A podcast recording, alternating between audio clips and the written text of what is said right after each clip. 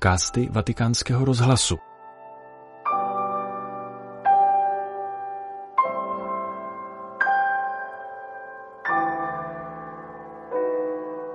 Ve středu 18. října pokračoval papež František v sérii svých katechezí na téma apoštolské horlivosti během generální audience na svatopetrském náměstí. Cari fratelli e sorelle, buongiorno. Drazí bratři a sestry, dobrý den. Proseguiamo nel nostro incontro con alcuni cristiani testimoni ricchi di zelo nell'annuncio Vangelo.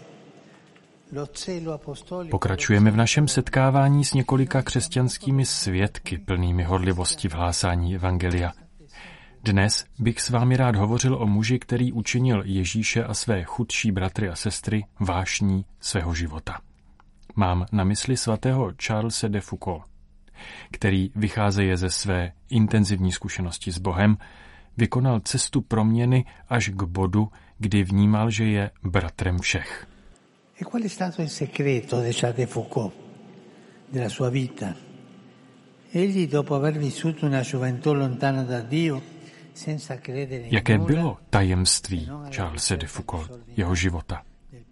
Poté, co prožil mládí vzdálené od Boha, aniž by věřil v cokoliv, kromě nezřízené honby za požitky, svěřuje se nevěřícímu příteli, kterému poté, co se obrátil přijetím milosti božího odpuštění ve spovědi, odhaluje smysl svého života. Píše, ztratil jsem srdce pro Ježíše Nazareckého.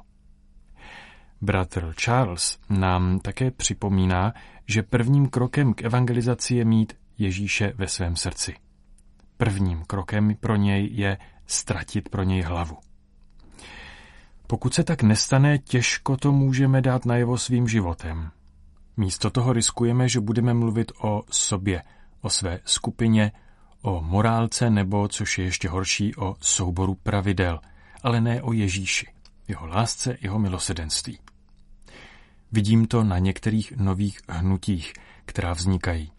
Mluví o své vizi lidství, mluví o své spiritualitě a vnímají se jako nová cesta. Ale proč nemluví o Ježíši? Mluví o mnoha věcech, o organizaci, o duchovních cestách, ale neumějí mluvit o Ježíši. Domnívám se, že dnes by bylo dobré, aby se každý z nás zeptal sám sebe, mám Ježíše ve středu svého srdce? Ztratil jsem pro Ježíše trochu hlavu? Charles de Foucault sì, al punto che passa dall'attrazione per Gesù all'imitazione di Gesù. Charles ano. A to až do té míry, že od přitažlivosti vůči Ježíši přechází k jeho napodobování. Na radu svého spovědníka se vydává do svaté země, aby navštívil místa, kde žil Kristus a chodil tam, kde chodil mistr. Zejména v Nazaretu si uvědomuje, že se musí nechat formovat v Kristově škole. Prožívá intenzivní vztah s hospodinem, tráví dlouhé hodiny četbou evangelií a cítí se jako jeho mladší bratr. A když pozná Ježíše, vzniká v něm touha dát ho poznat. Vždycky se to děje takto. Když každý z nás více poznává Ježíše, vzniká v něm touha dát ho poznat, podělit se o tento poklad. V komentáři k příběhu o návštěvě Pany Marie u svaté Alžběty ho nechává říci Dal jsem se světu, vezměte mě do světa.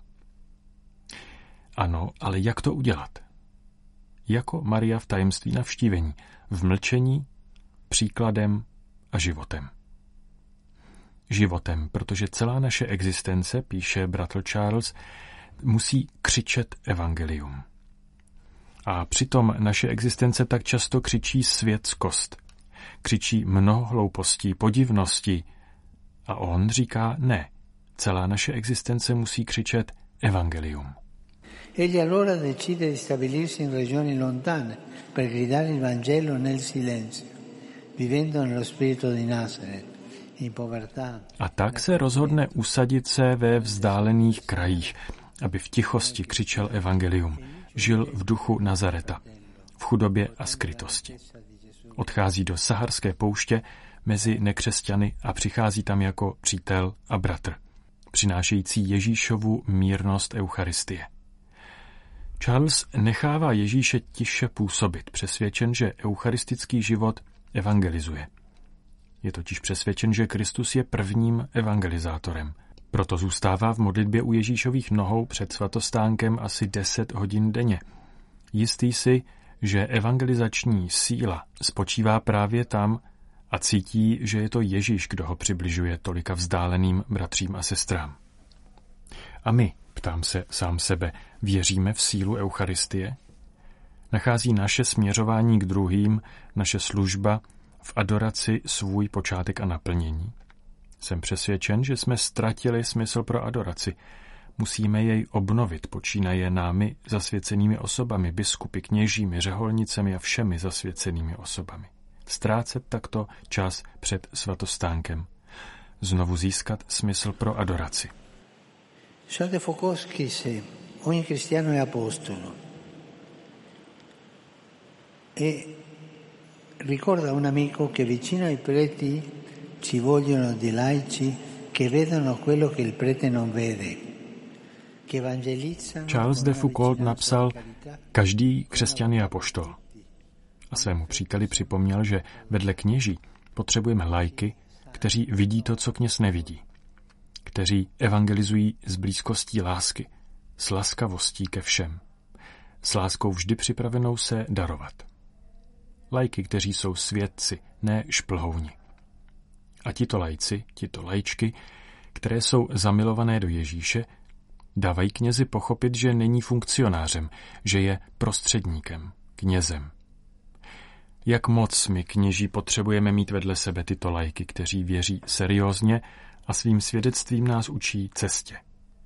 Charles de Foucault touto zkušeností předjímá dobu druhého vatikánského koncilu. Uvědomuje si důležitost lajků a chápe, že hlásání evangelia je odpovědností celého božího lidu. Jak však tuto účast posílit? Stejně jako Charles de Foucault, tím, že poklekneme a přijmeme působení ducha, který vždy probouzí nové způsoby účasti, setkávání, naslouchání a dialogu. Vždy ve spolupráci a v důvěře. Vždy ve společenství s církví a s pastýři.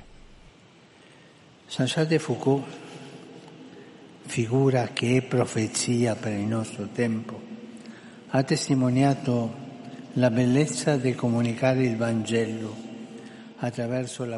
Svatý Charles de Foucault, postava, která je proroctvím pro naši dobu, byl svědkem krásy předávání evangelia prostřednictvím apoštolátu mírnosti. On, který se cítil být univerzálním bratrem a přijímal každého, nám ukazuje evangelizační sílu mírnosti, laskavosti. Nezapomínejme, že boží styl spočívá v těchto třech slovech blízkost, soucit a laskavost. Bůh je vždy blízko, vždy soucitný, vždy laskavý. A křesťanské svědectví musí touto cestou blízkosti, soucitu a laskavosti. On byl takový, tichý a laskavý. Chtěl, aby každý, kdo se s ním setká, viděl skrze jeho dobrotu Ježíšovu dobrotu. Říkal, že je služebníkem toho, který je mnohem lepší než on. Prožívání Ježíšovy dobroty ho vedlo k navazování bratrských přátelských vztahů s chudými, s Tuarégy, s těmi, kteří byli jeho mentalitě nejvzdálenější. Tato pouta postupně vytvářela bratrství, začlenění, uznání kultury druhého. Dobrota je prostá a žádá si být prostými lidmi, kteří se nebojí rozdávat úsměv. A úsměvem, svou prostotou, vydával bratr Charles svědectví evangeliu. Tedy žádný prozelitismus, nikdy, spíše svědectví. Evangelizace se neděje prozelitismem, ale svědectvím, přitažlivostí. Ptejme se tedy sami sebe, zda v sobě neseme a druhým přinášíme křesťanskou radost, mírnost, křesťanskou laskavost, soucit, křesťanskou blízkost.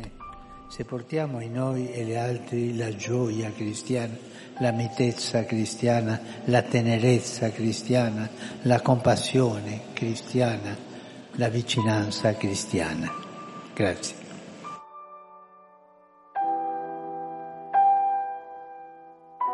Tolik papež František v dalším dílu svých katechezí o apoštolské horlivosti. Tento podcast pro vás ve Vatikánu připravil Petr Vacík.